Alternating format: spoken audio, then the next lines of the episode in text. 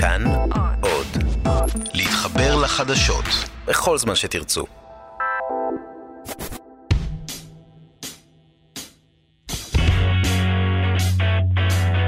פוליטיקן, הסכת הבחירות של כאן חדשות.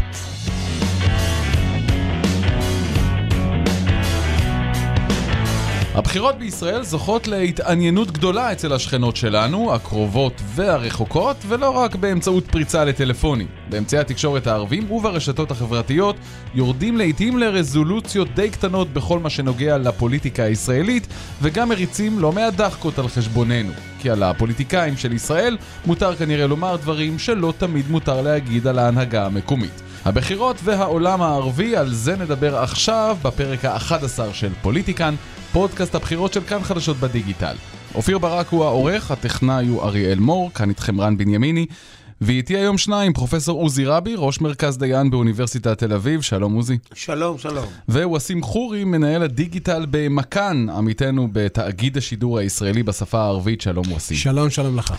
עוזי, קודם כל, אי אפשר לדע, להגיד את המילים העולם הערבי, נכון? קצת רחב מדי. כן, זה משהו שהוא מאוד מאוד אה, כולל, גורף מדי, ומחמיץ הרבה מאוד צבעים וקולות באמצע. אז בואו עוד מעט נעבור על כל הצבעים ועל כל הקולות, אבל ראשית, אנחנו מעניינים בכלל? כן. אנחנו זה הבחירות בישראל.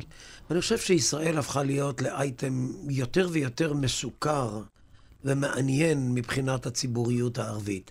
נכון שיש הרבה, אה, נקרא לזה, אה, דעות ולפעמים גם אה, מחשבות מובנות על ישראל ברחוב הערבי, בחברה הערבית, אבל כשמדובר באמת בעידן של בחירות, ישראל הופכת להיות באמת איזשהו סוג של, אני הייתי קורא לזה מושא של הערצה ושנאה.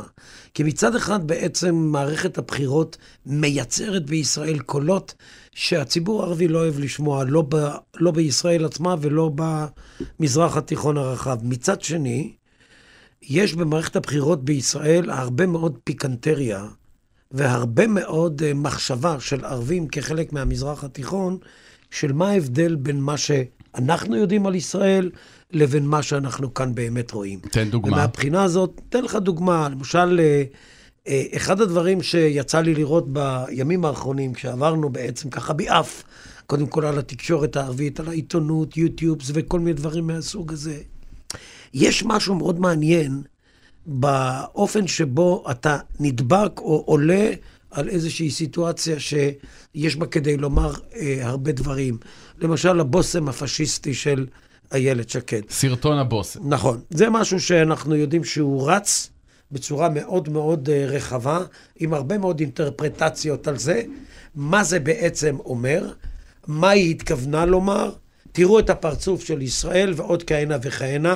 מצד שני, יכול להתנהל בתקשורת הערבית דיון מאוד מאוד מעניין לגבי האם הבחירות הללו בעבור נתניהו זה מוצא מן החקירות, האם, אה, כמו שהם קוראים לזה, תחלוף אל ג'נרלט, זאת אומרת, כל העניין של ברית הגנרלים של כחול לבן, האם זה דבר שבסופו של דבר יביא את ישראל מבחינתנו למקום טוב יותר?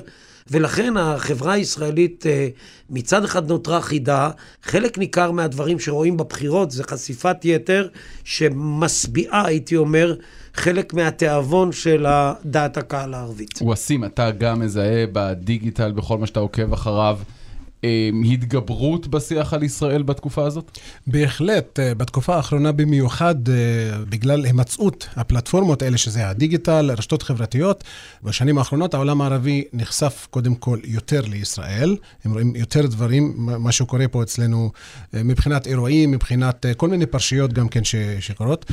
ואכן הם כן משתמשים גם בכלי הזה כדי להעביר מסרים, כדי גם כן לדבר מדי פעם.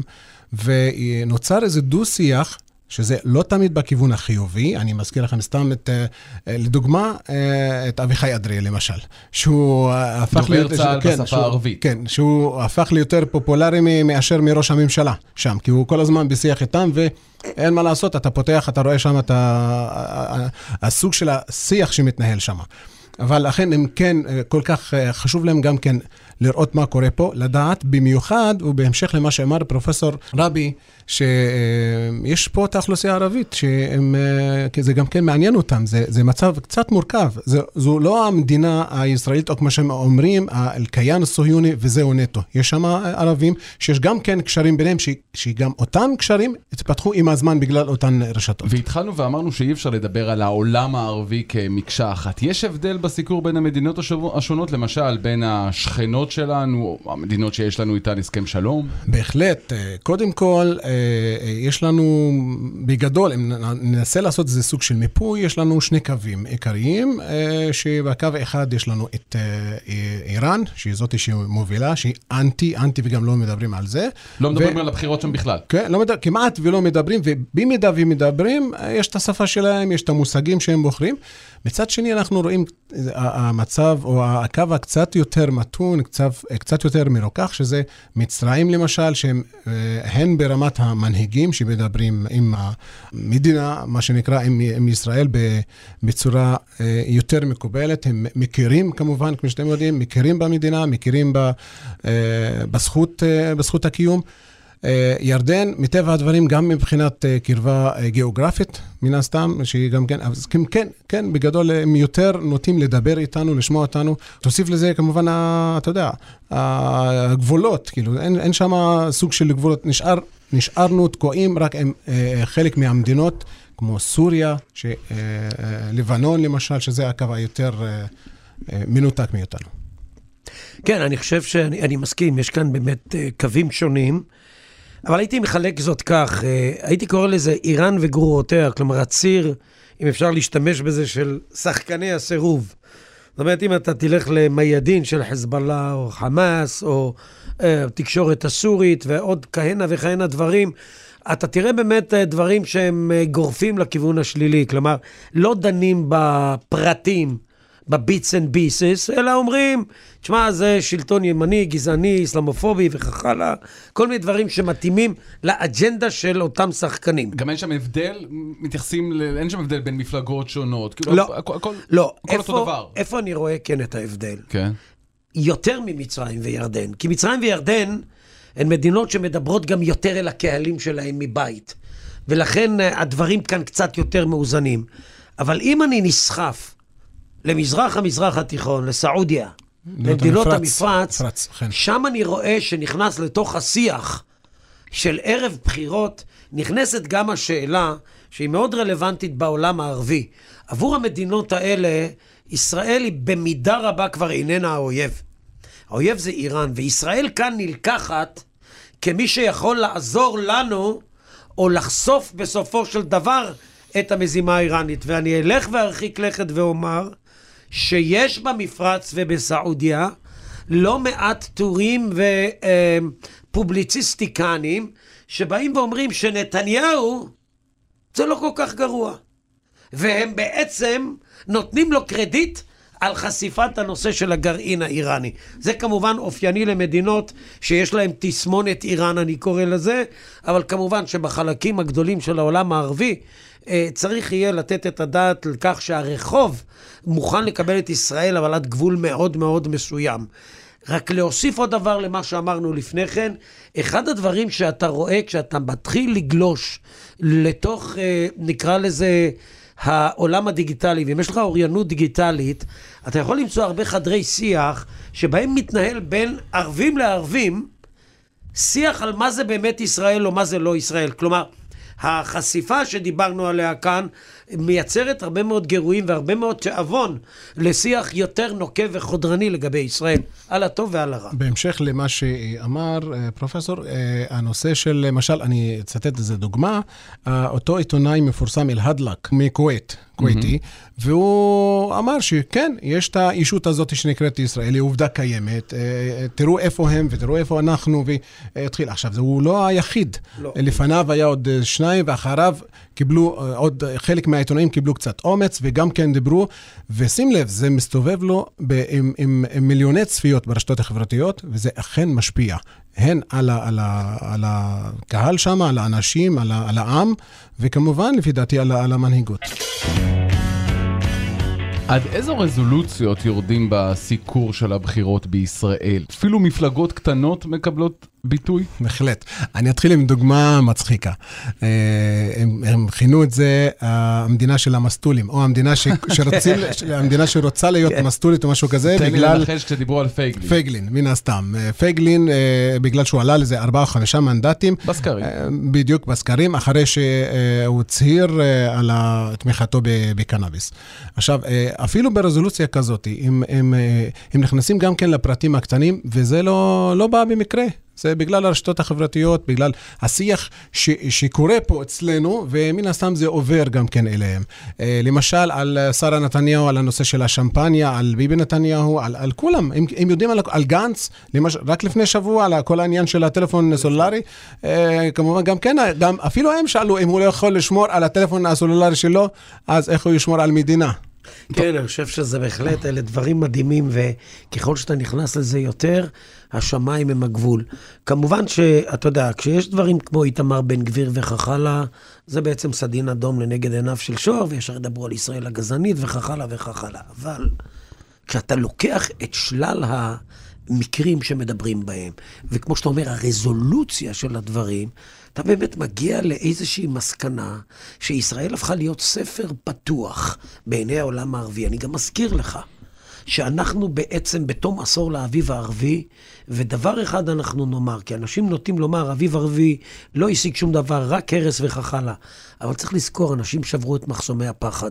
היום עדיין באלג'יר ובעזה ובחרטום ובמקומות כאלה, אנשים מוחים, אולי לא בשביל דמוקרטיה, אבל לחם עבודה ועוד הרבה דברים אחרים.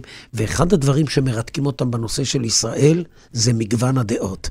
אם יש בעצם איזשהו סוג של צבע שאפשר להוסיף לדעה כזו או אחרת, כמו הדוגמה הנהדרת הזאת של מדינת המסטולים, זה משהו שבעצם הופך את זה לאייטם של ממש. אבל ישראל והפוליטיקה הישראלית היא ספר פתוח רק למי שמבין, לאקדמאים, לאנשים המשכילים, או גם לאדם הקטן מהרחוב? אה, אני, אני חושב שאני מדבר יותר, ואני מקווה שזה ילך ויהיה יותר ויותר באמצעות העולם הדיגיטלי. אני מדבר על תהליך של השגרה, מלשון שגרה, של הקיום הישראלי. וכמו שמר חורי אה, כאן אמר בצדק, זה לא העניין של הקיין הסהיוני, הישות הציונית, ובזה נגמר העניין. זה שישראל כאן, וזה שהיא מדינה ברת קיימא, זה אומר שצריך לבקר אותה, וצריך להיאבק בה, אבל בוא נעשה את זה מתוך ידיעת הנושא. אני לא מתייחס ל... אה, פרופסיונליים. אינני מדבר על אנשי אקדמיה שיכתבו פה מאמר ושם מאמר. להפך, אני מדבר על חדירה לחדרים של, ה, אה, של הצ'אטים, לכל העניין של השיח הפנימי, ואין צל של ספק, ישראל של מר ספר פתוח מפורקת יותר ויותר, וזה ילך ויגבר. וזה גם יוצר אינטראקציות בין הרבה מאוד אנשים אנונימיים פה לאנשים אנונימיים שם. אחרי שדיברנו וסגרנו שאני בא אליך, עשיתי כזה מחקר קטן ברשת. הופתעתי לגלות אחת הדוגמאות שאני ידעתי אותה דרך העולם הערבי.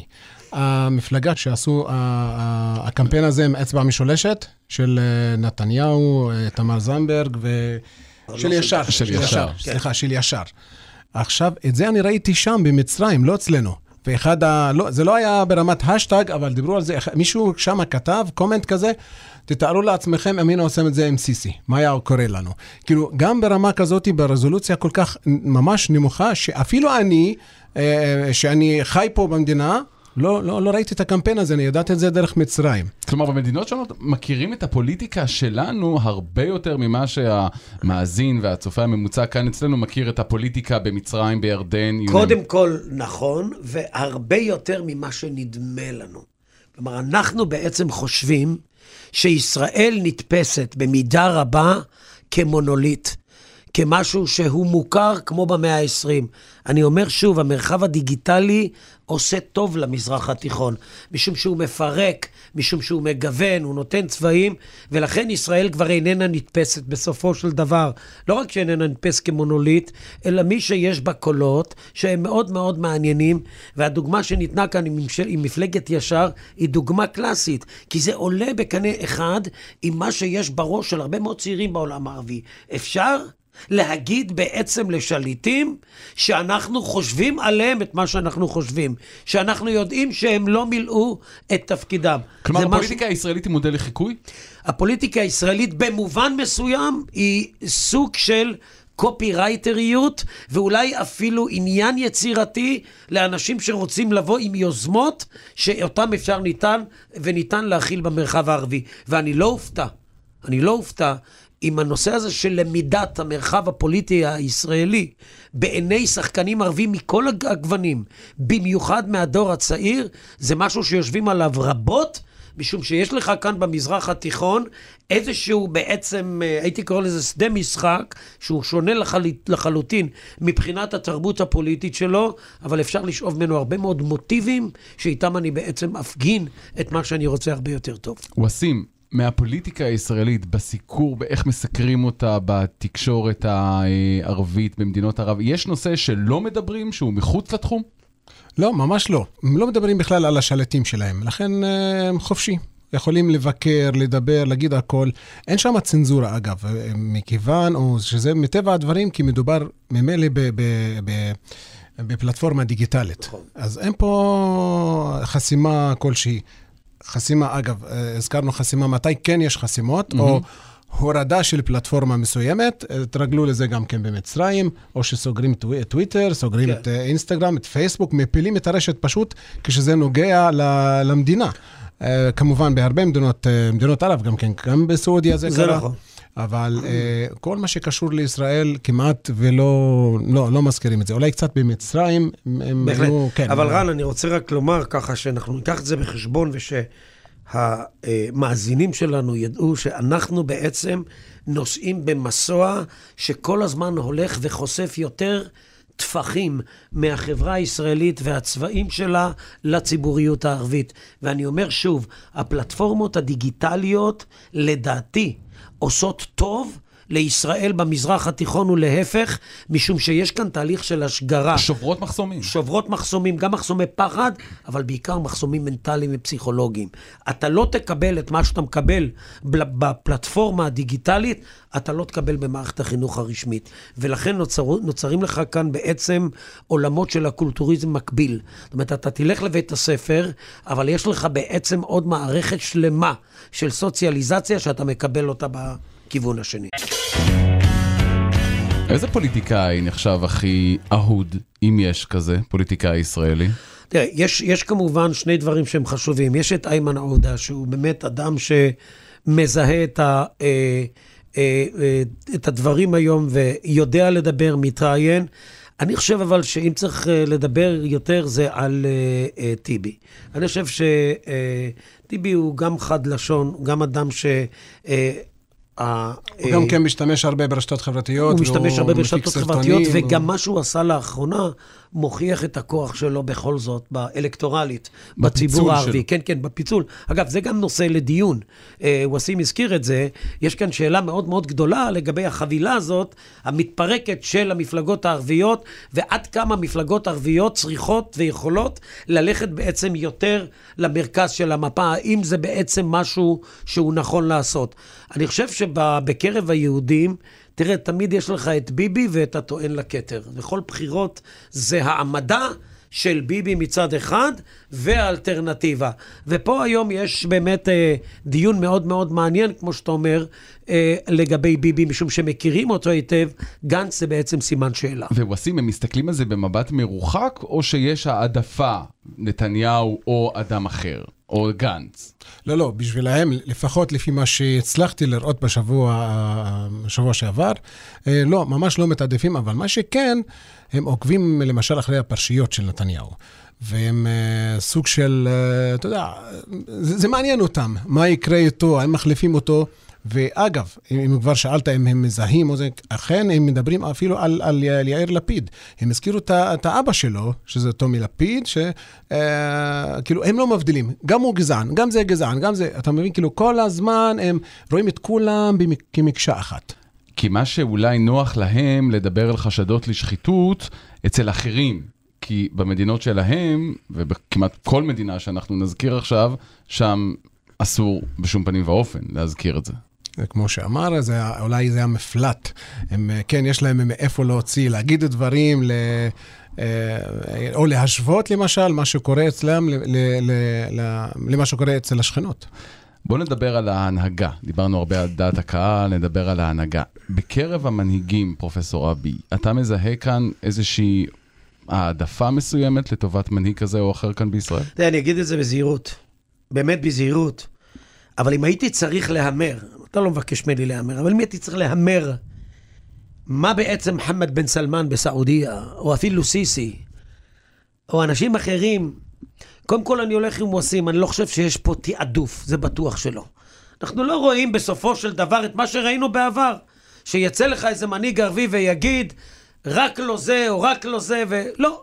אנחנו רואים כאן בעצם תמונת מצב מאוד מאוד אמורפית, ואם הייתי צריך להיכנס לזה יותר, הייתי משתמש במשהו באנגלית, Let me live with the devil I know. כלומר, יש כאן בעצם הבנה, זה נתניהו, אנחנו יודעים מה מקבלים ממנו, מה לא מקבלים ממנו. אנחנו כבר למדנו איך להתנהל מול ישראל מולו, כי הבן אדם כבר... אה, יש אגב אה, אזכור מאוד חזק בכל הגוונים של התקשורת, שנתניהו הוא ראש הממשלה ששלט או שמשל בתקופה, הוא כבר עבר את בן גוריון. זאת אומרת שהוא באמת ראש הממשלה מכהן אה, בתקופה הכי ארוכה שיכולה להיות מבחינה. מגיע כבר לתקופות של השליטים הערבים. כן, אז זה, אתה מבין? זה, זה נכון. בדיוק, וזה מה שווסים אמר. אתה רוצה כל הזמן למצוא אצל הצד השני שהוא יריב שלך, דברים שמצד אחד אומרים שאתה גם בסדר, שיש גם צרות של אחרים, כמו שדיברתם על זה, אבל להכיר ביריב שלך דברים שהם מובנים לתרבות שלך. כי אחד הדברים שהוזכרו בקמפיין של הליכוד, אולי עיוותו שם איזשהו אה, טקסט באיזושהי תחנה נידחת באיראן, שכאילו איראן מעדיפה את גנץ. כן, אבל זה אמרנו, אנחנו לא מכניסים את חזית הסירוב, כמו שקראתי לה. אנחנו מבינים שכשמדובר באיראן הוא גרורותיה, מי שמייצג כרגע את ישראל, הוא הדבר הכי גרוע שיש, אירא... ואותו צריך להפיל. איראן באמת מעדיפה את גנץ? Uh, אני מאמין שכן, כי בכל זאת נתניהו, מבחינות רבות, הוא בן אדם שמזוהה היום בעולם עם מה שאפשר לקרוא לו, ה, אה, אתה יודע, הפומביות שהוא נתן למסמכי הארכיון האיראני, הדברים שהוא עשה בנושא הזה נגד אובמה, על תיק הגרעין האיראני.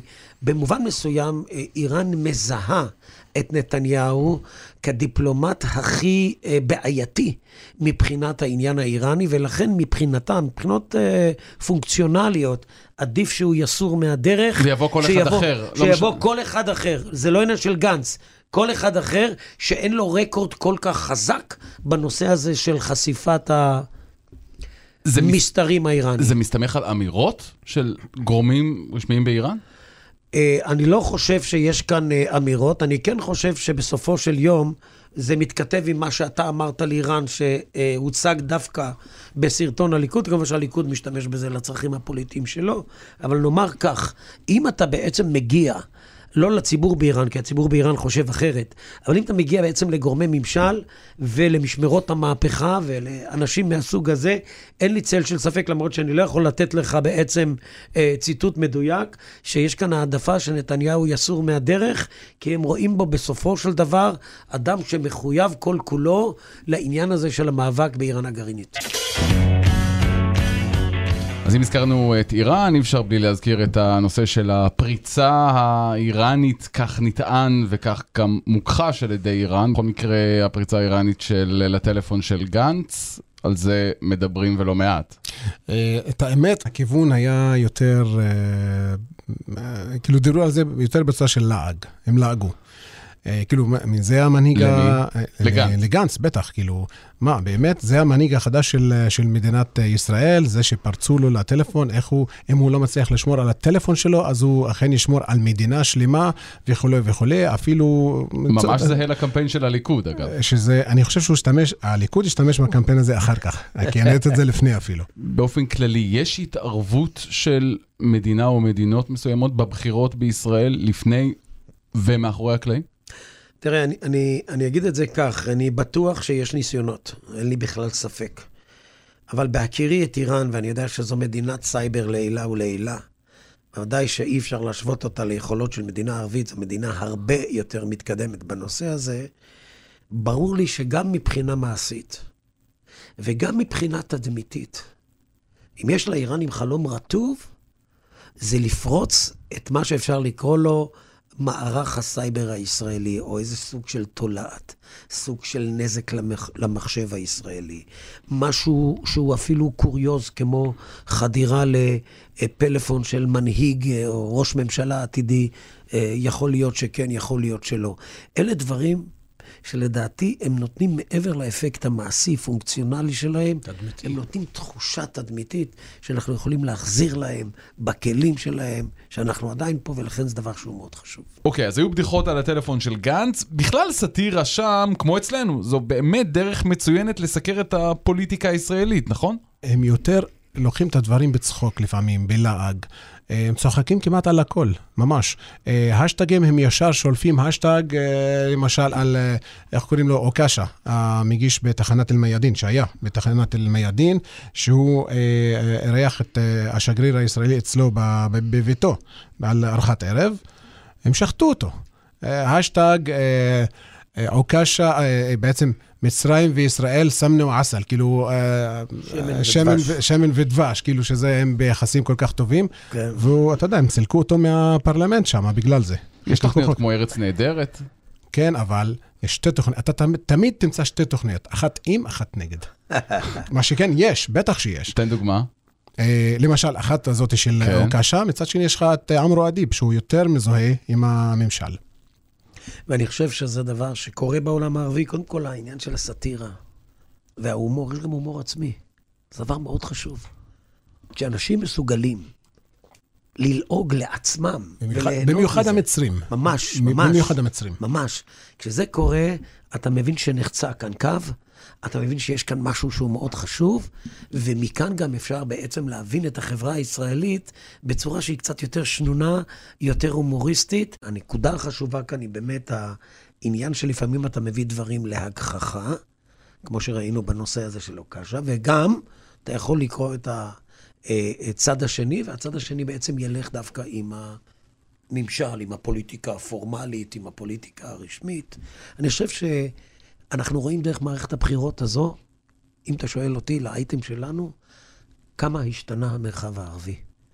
ואתה לא יכול לראות את זה, אלא אם אתה בא דרך הפלטפורמות הדיגיטליות. הם סוג של זאת, אינדיקציה, אינדיקציה הבא, מדהימה. זה הדבר המדהים פה, שאתה לא תוכל לראות את זה לא בטלוויזיה הרשמית ולא בעיתונות הרשמית. ולא בספרי ההיסטוריה, ולא אל, בניתוחים אל, האנליסטיים. אלא אם אתה עוקב בכמה ערוצים במקביל ועושה השוואה. כל הזמן, וזה חשוב מאוד לעשות את ההשוואה. כן, השוואה. כלומר, אתה לא יכול להתכחש לקיומה של ישראל ולנורמליזציה, ובאותה עת גם לנתח את הפוליטיקה שלה לפרטי פרטים. נכון, ואני חושב שאחד הדברים שאנחנו יכולים לדעת היום, דווקא דרך הדיון שלנו, ודווקא דרך מעקב אחר הפלטפורמות הדיגיטליות, שהולך ונקרא לזה מתנחל בציבור הערבי הרעיון שיש מזרח תיכון, ושישראל, לטוב או לרע, היא חלק ממנו. אנחנו צריכים ללמוד אותו, אנחנו צריכים להתייחס אליו, ואין שעה טובה ויפה מללמוד את ישראל כמו בזמן בחירות. בערב בחירות. זה ממש משהו שדרכו אתה נכנס לקודש הקודשים של הפוליטיקה הישראלית. יש מערכון שאתה זוכר במיוחד שנוגע ל... הפוליטיקה שלנו, אמרת מגחיכים את הפוליטיקה, אוהבים לצחוק על הפוליטיקאים שלנו, יש משהו שאתה זוכר לא, במיוחד? לא, לא משהו ספציפי, אבל בגדול אני כן יכול להגיד לך שחלק מהמערכונים שעושים, במיוחד בתחנת אל-ערבי, אה, שכן מדי פעם יש להם איזה בחור שם, ג'ו שואו, משהו כזה, שהוא... אמיץ, הוא לא, כמעט לא עושה חשבון לאף אחד, אז הוא יורה כמעט על כן. כולם, וכולל על, על ישראל ועל המנהיגות של ישראל. כן, אני, אני בהחלט חושב שזה חשוב, המילה תטביע. המילה נורמליזציה היא כאן מאוד חשובה. זאת אומרת, כמו שאמרתי, מקבלים את ישראל לטוב ולרע. כלומר, לא הולכים עד לנורמליזציה. ואם מישהו מדבר על נורמליזציה, זה נגד, דד תטביע. וזה מה שחשוב, אתה מקבל את ישראל כעובדה, אבל כנתון. זה לא שאתה מקבל אותה אינטימית. זה הדבר שאני רוצה להגיד כאן. אנחנו לא במקום שבו ישראל תרבותית ואינטימית הופכת להיות חלק מהעניין. היא חלק מהעניין כי זה כך, אנחנו נלמד אותה, אנחנו נבין אותה, יש לה יתרונות, יש לה חסרונות, יש נקודות שהיא פגיעה יותר בהן, יש נקודות שהיא פחות פגיעה. כלומר, העניין הזה הופך להיות, כמו שאמרתי, ספר פתוח. אתה רוצה ללמוד את ישראל? עזוב אותך מהספרים שמדברים על ישראל. לך תיכנס לפלטפורמה הדיגיטלית, תפוס את השור בקרניו. ערב בחירות, והכל בעצם ייפתח וייפרס בפניך, כי אתה תראה את כל הגוונים. מה, ש, מה שקורה פה זה אה, אה, כל, כל הרעיון הזה של ללמוד מה קורה אצל השכן. עכשיו, מה קורה אצל השכן? אה, אז כל אחד יש לו את הפרשיות שלו, בין, בין בסוריה, ב, בירדן, או ב, כמובן פה בארץ, יש כל מיני פרשיות, וזה צף מן הסתם ברשת, זה הופך להיות ויראלי, זה מגיע ממדינה למדינה, ואז אני לומד מה שקורה אצל השכן שלי דרך השיח ש, ש, שמסתובב לו שם, או שמה שקורה אצלהם, מה שמסעיר את החברה או את המדינה באותו יום, ככה לומדים, אני לא מדבר על, על קשרים אינדיבידואליים, כאילו, זה לא מישהו שמישהו, אה, משה מפה לא. מדבר עם אה, מוחמד מערב סעודית, ממש לא. בואו נדבר על התקשורת הפלסטינית. יש הבדל בין כל מה שדיברנו עליו עד עכשיו לבין הסיקור בתקשורת הפלסטינית של הבחירות שלנו? לא, אני לא, לא חושב שיש, שישנה, שישנו שינוי, אבל מה שכן, אה, ישנם כמה תחנות שעובדים על לתרגם מה קורה פה במדינה. יש איזה בחור אה, ידוע, לחם, אם אני לא טועה, אז הוא כל הזמן אה, לוקח או עוקב אחרי כל מה שקורה במדינה פה בשפה העברית, הוא מתרגם, והוא ממש הופך לערוץ ישראלי, הוא רק פשוט מתרגם. ויש קהל לזה, אנשים יש, רוצים לקרוא. בהחלט, אם תיכנס לדף שלו, לסרטונים שלו, יש כמובן, זה מביא המון תגובות. תלוי בנושא שהוא... הוא, הוא מביא את הנושא as is, אוקיי? והוא זורק את הכדור, ולך תצפה מה יקרה שם, מי, מי מקלל, מי... אבל... מן הסתם, זה טבע הדברים, זה מה שקורה ברשתות. הרי זה מוצר אכיל, מה שנקרא, זה מוצר הוא ויראלי. אנשים אוהבים לשמוע, למרות שהם לא מסכימים עם מה שהם רואים או מה שהם שומעים, אבל הם רוצים להיחשף לזה. מעבר לזה, אין, אין פה, לא, לא, לא מרגיש שיש איזה שינוי מסוים. מה שאני מצליח uh, בהחלט לראות, אני מסכים עם ווסים, אבל יש פה בעצם תלויה לפעמים השאלה של ספקת אלחון, זאת אומרת עסקת המאה. השאלה היא באמת, האם הבחירות האלה הן בחירות שאחריהן יבוא טראמפ, אחריהן יבוא טראמפ עם עסקת המאה, האם יש משמעות לשלטון שיהיה בישראל? דווקא כאן הייתי אומר שמהבחינה הזאת יש uh, הרבה יותר רצון לראות בסופו של דבר שהזו... נקרא לזה הלוחות הפוליטיים בישראל איכשהו מזדעזעים או זזים. זה כמו שתמיד אומרים מה טוב ליהודים, פה שואלים מה טוב לפלסטינים. כן, אני חושב שכאן, תראה, הפלסטינים לא יכולים להתייחס לעצמם כאל עוד מדינה ערבית. הם בסופו של דבר מחוברים ישירות לזרנוק או לצינור הזה שנקרא מערכת פוליטית בישראל, כי יש לדברים האלה השלכות לגביהם. ולכן מבחינתם זה מאוד מאוד מעניין. אבל אני מסכים עם uh, uh, וסים ברמה הבסיסית, אני חושב שיש אצל הפלסטינים סוג של אדישות, אולי אפילו עייפות ייאוש. מסוימת. יכול להיות שזה גם ייאוש. כלומר, פלסטינים הגיעו למצב שלדעתי, עוד פעם זו הערכתי, שזה לא כל כך משנה מה יקרה בישראל. יותר חשוב מה יקרה אצלהם בהנהגה. ולכן הנושא של ישראל זה אולי משהו לחבוט בו ולהגיד דברים כאלה ואחרים, אבל זה לא uh, מה שאנחנו קוראים uh, Game Change Phenomenon. זה לא שאם עכשיו בבחירות בישראל יבוא איזשהו שינוי, זה יהיה גנץ או לא נתניהו, זה לא יפתר לנו. יפתחו שערי שמיים. גם מבחינתם, שינוי שהוא לא נתניהו זה שינוי שכולל שלושה רמטכ"לים לשעבר. כן, אני, אני חושב שכדאי לדבר על זה.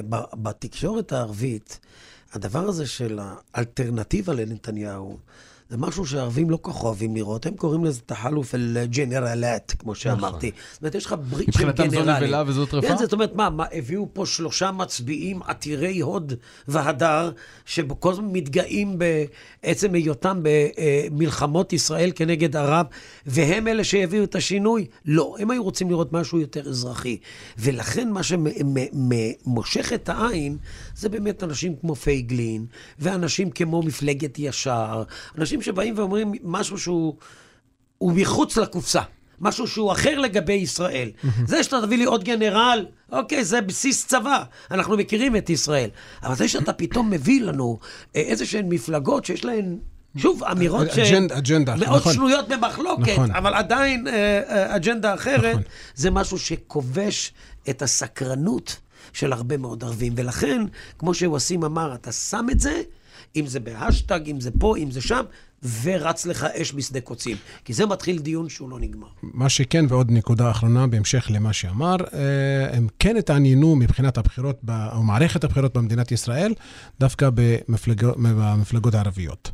ודיברו על זה, ואפילו... הם זה הפלסטינים. כן, כן, כן, אה, הפלסטינים. ולא רק, הם אפילו... דובר על זה שהייתה, אני לא יודע כמובן, אבל דובר על זה שהייתה איזו התערבות של אבו מאזן בבחירות ועל המפלגות, טיבי וכולי וכולי.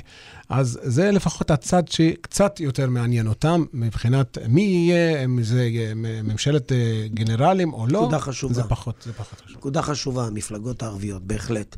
כאן בעצם הפלסטינים חשים שיש פלסטינים בישראל שצריכה להיות אמירה לגבי ההתנהלות הפוליטית שלהם בתוך ישראל, מתוך ההנהגה של הרשות. ואת זה אנחנו רואים לא רק במערכת הבחירות הזו, אלא גם בקודמות. וסים חורי, מנהל הדיגיטל במכאן, עמיתנו בתאגיד השידור הישראלי בשפה הערבית, תודה רבה לך.